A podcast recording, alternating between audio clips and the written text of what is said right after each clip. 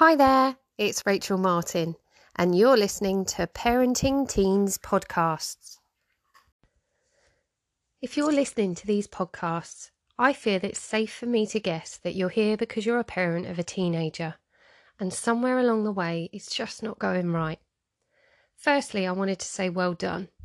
Well done for doing something about it, for finding support and looking for advice. That just shows that you care and most importantly, that you're ready to make things change. Secondly, I want to assure you that you're in the right place. In these podcasts, my sole aim is to share the information that I've learned as a teen and parent counsellor over the years. All I want to do is to help you along this journey so that you can do the very best for your teen. I really hope you enjoy this podcast and thanks ever so much for listening.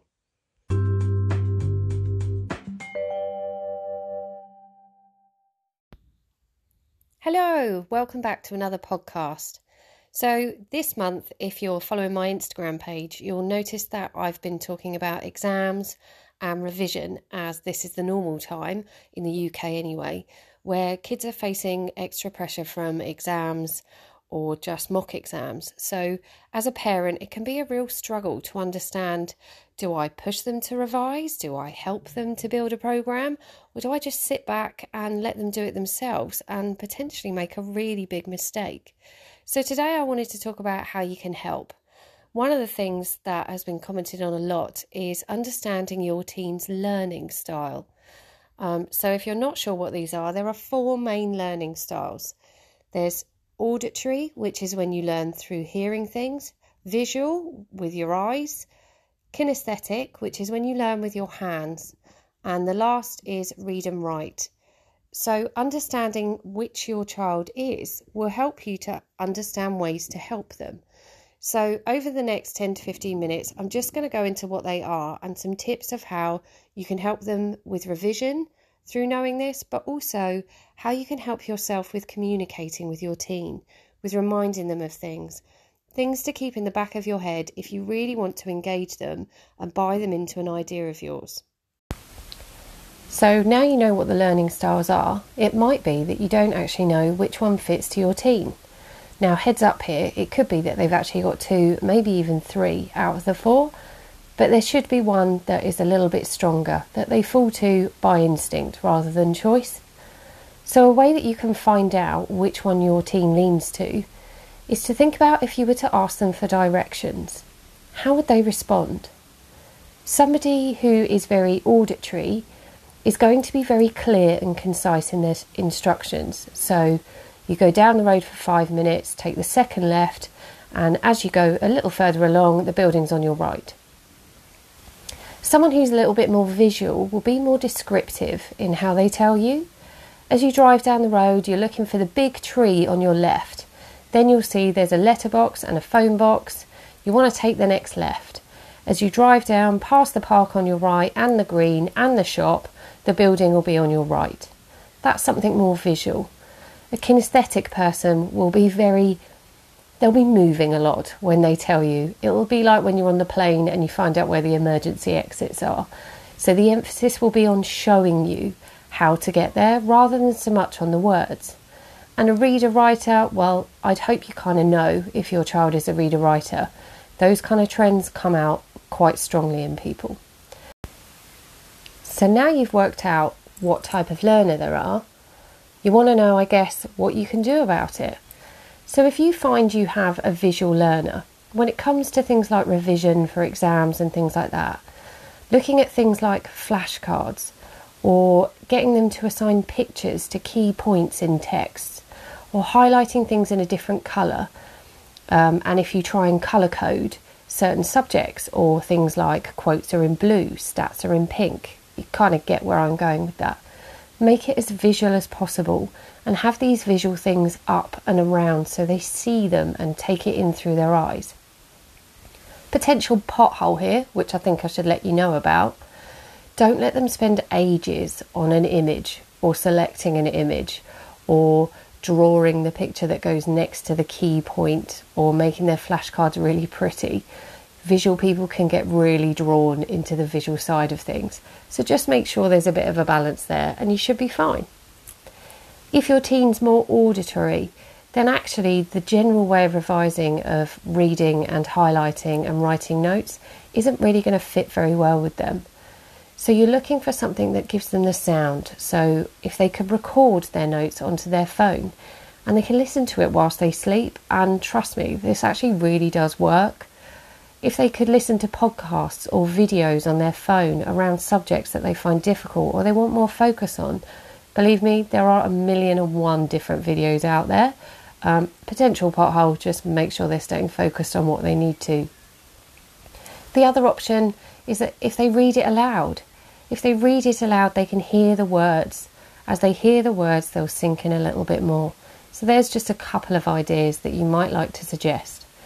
Now, potential pitfall make sure that these people find a place to study that doesn't give them noise distractions. They focus on noises very quickly so if they're somewhere that's really noisy, they are going to get distracted off of what it is they're supposed to be doing. So make sure they're somewhere practical that works with their learning style. If your teen's kinesthetic, it can feel a bit difficult to help them with revision, but there are things that you can do. One of the things that I've seen done before is where you write notes on post its, but you only write part of it on each post it. And then, like a puzzle, you match up your post its to make the statement complete, or you match up the post its to make the maths equation complete. Get them moving the post its around into the right places, and this will lean into their hands on approach. Another good thing is if they can teach it to others. So you might not be interested in trigonometry, but if you can sit down for five to ten minutes and let your kinesthetic child teach you how it works, this is going to be great for them banking it into their memory and being able to regurgitate it again. They'll remember teaching you, they'll remember the questions you asked, they'll remember the whole process. So, this one works really well if you've got the time to be able to do it. Another thing that's helpful is if they can walk whilst they learn. Kinesthetic people like to move. Sitting still for too long can make them distracted and means that they can look at stuff and daze off into the world of nobody knows and spend hours actually doing nothing. So, if they can walk whilst they learn or move about whilst they're learning, it will help again to keep them relaxed and to keep them on point for what they're doing. Again, a potential pitfall make sure that these people are moving. If they're not moving about when they're learning, then make sure they take a break and do something physical. Stretch, walk, dance, anything.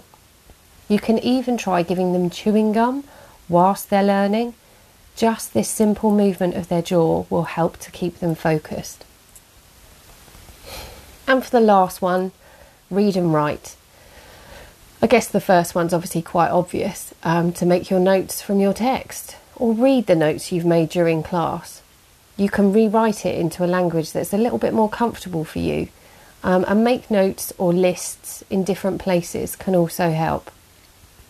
One thing to think about is that charts and pictures and diagrams are not going to be their strong point.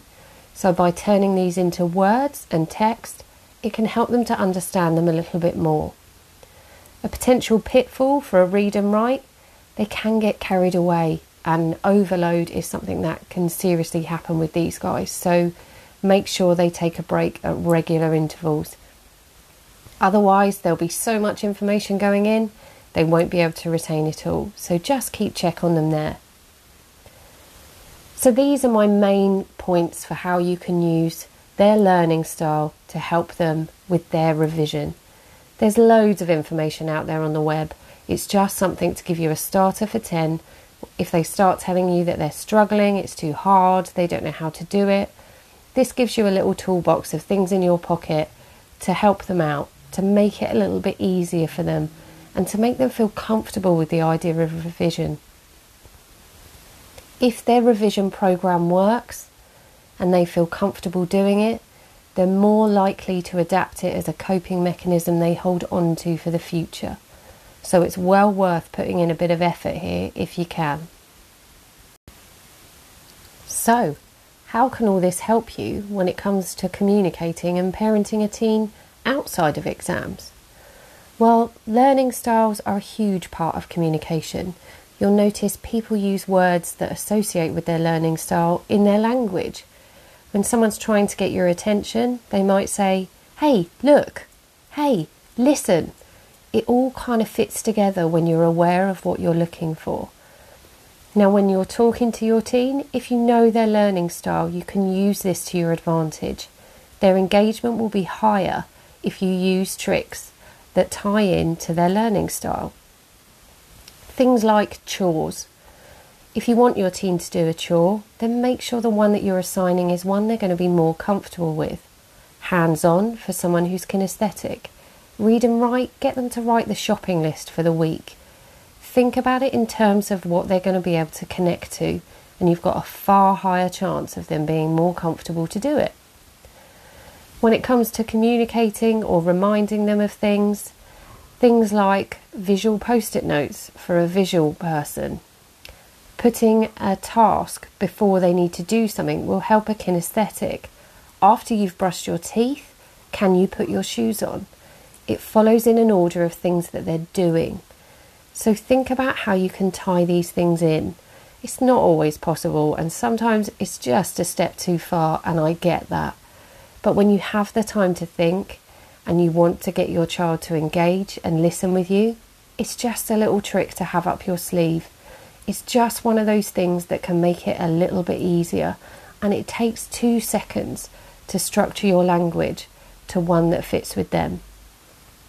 On a sneaky side note, this works with all people, by the way, so that includes the people you work with and potentially your boss. So it's always worth remembering and just keeping an ear out to try and understand which side people are from. It'll help you with your confidence, it'll help you with engagement, and it will help your team when it comes to their revision. So give it a try. What have you got to lose? If you want any more information on this, as I've said, there's loads of things out there on Google, or just drop me a message. I'm more than happy to talk to anybody who sends a message in.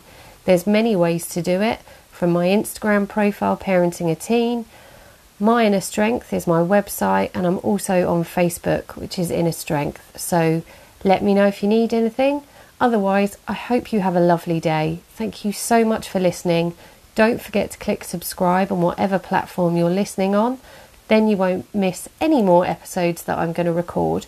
And a bit of a sneaky preview very soon, I'm doing a recording with another parent of a teen just to see what it's like from their side of the field and when their doors closed, exactly how their journey went. So click subscribe and make sure you don't miss that episode. I hope you have a fantastic day, whatever you're doing, and make yourself smile and look after yourself. Thanks. Bye.